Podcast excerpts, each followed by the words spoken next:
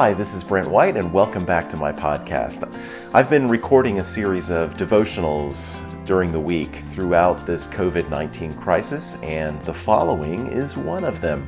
I hope you enjoy it. I hope you and your family are staying safe, and I hope I'll see you soon. God bless you. Take care. Good evening, Toccoa First family. Welcome back to this series of devotional videos. It's Tuesday, March 31st. I've told you in the past about the crazy recurring dreams that I often have and how they're usually related to my academic life. I'm, I'm back in high school, I'm back in college, only this time things are not going well for me. For example, in one dream, I, I'm back at Georgia Tech, and there's a class that I'm enrolled in, only I've been blowing it off all semester. Maybe I went to the first couple of classes, but now all of a sudden it's time for the final exam, and I have no idea what's going on. And I don't even remember where the classroom is, where the class meets. I have to ask someone. And I'm pretty sure this is a common nightmare because I actually saw it portrayed on an episode of Buffy the Vampire Slayer from the late 90s. So that's one of my recurring nightmares. Another one is like this I get a call from an assistant principal at my old high school, and she tells me that there was a mix up in my high school transcript, and it turns out that, you know, because of some kind of error, I didn't actually earn all the credits that I needed to earn in order to graduate. And so I have to go back to my high school and take some classes in order to earn my high school diploma. Yeah, that's right. A 50 year old back in high school. Nothing weird about that. But oh, by the way, if I don't do it, she says, then my high school is going to call Georgia Tech and Emory University, and they're going to revoke my degrees. well, you get the idea. I mean, it's, it's easy enough to go online and read about dream interpretations and see what's really going on below the surface of my subconscious. Yes, I am afraid. That's what these dreams mean. They mean that I'm afraid. And in the wake of this pandemic, um, I often wake up feeling afraid. I mean, not terrified, not panicked, just a, a low grade kind of anxiety. Maybe you do too.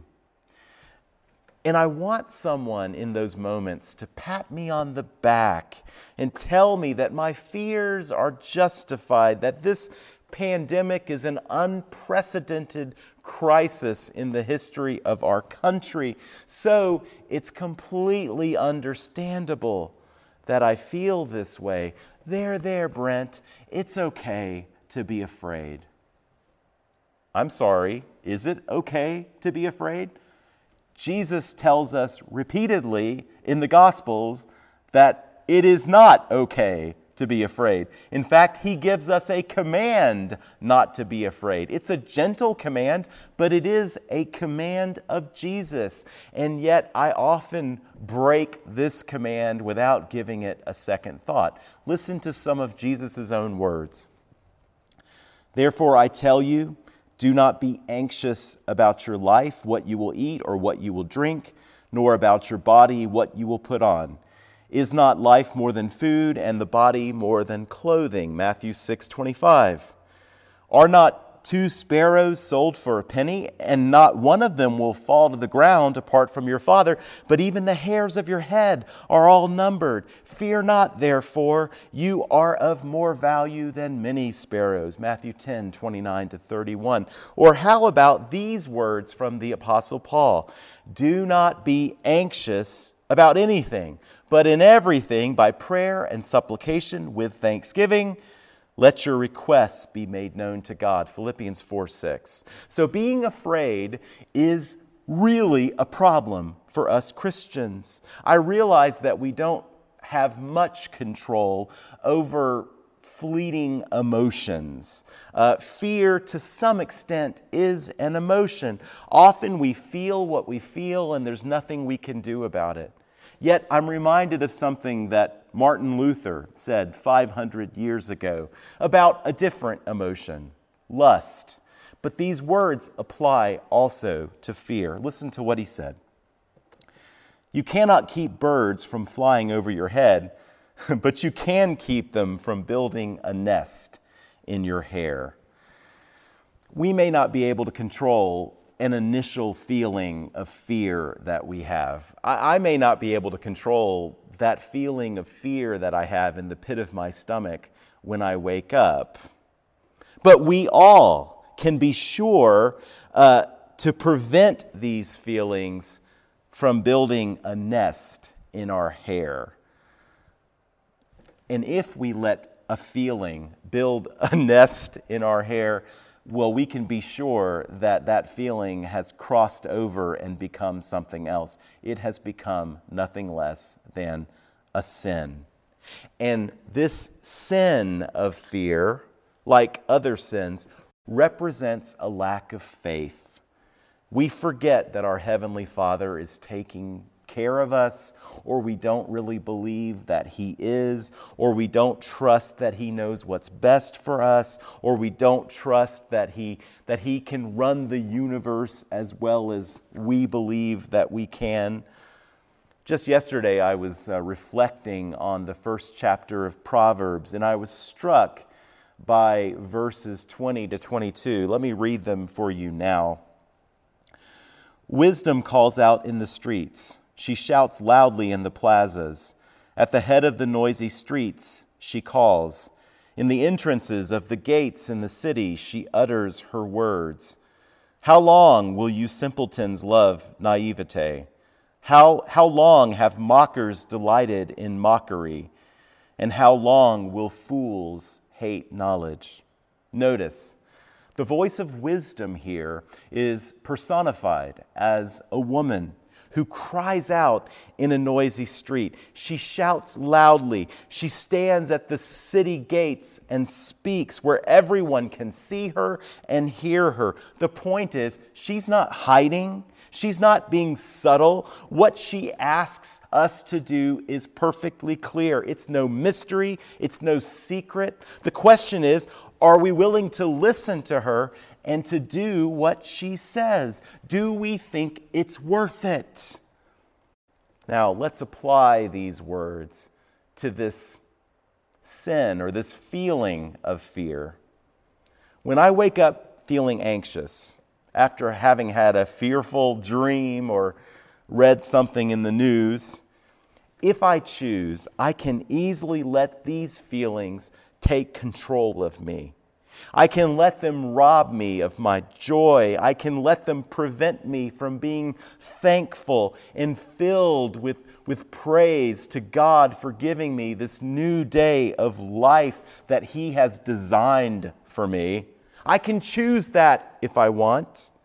I can, I can reach for my smartphone. I can read the scary headlines. I can read the fearful Facebook posts. I can read the terrifying tweets and start to feel afraid and start to feel hopeless. But the alternative to doing that, the alternative to living with this kind of fear, is as clear as that woman at the city gates shouting loudly in the streets to all who pass by. And she, this voice of wisdom, is saying something like this, which we need to hear. She's saying, Open this book. Read its God breathed words. Read its promises. Commit them to memory and recite them to yourself. Remind yourself of who you are as God's beloved son or daughter. And, and, and pray. And as you pray, believe that the creator of the universe, who knows you and loves you more than you can imagine, has the power to take away this fear And He wants to take away your fear because, after all, He didn't give you a spirit of fear. He gave you a, a spirit of, of power and love and self control. Claim this promise for yourself. Now, granted, it takes work to do that. It's easier to let the devil dictate your feelings to you to whisper into your spirit all the reasons you have to be afraid, to justify your feelings to yourself and say, I can't do anything about it. I'm powerless over fear.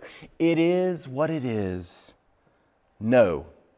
God is telling us don't settle for being afraid.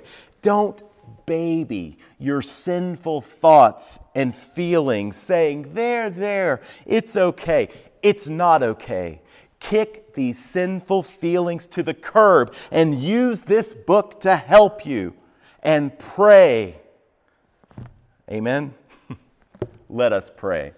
Father Almighty, we're living in fearful times right now, if ever there were fearful times. And it's easy to get discouraged when we, we look at the headlines.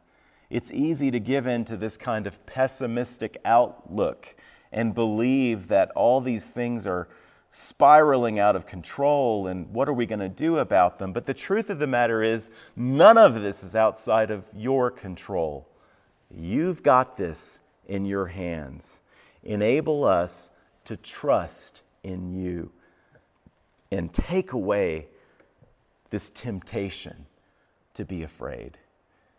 We pray this in Jesus' name. Amen.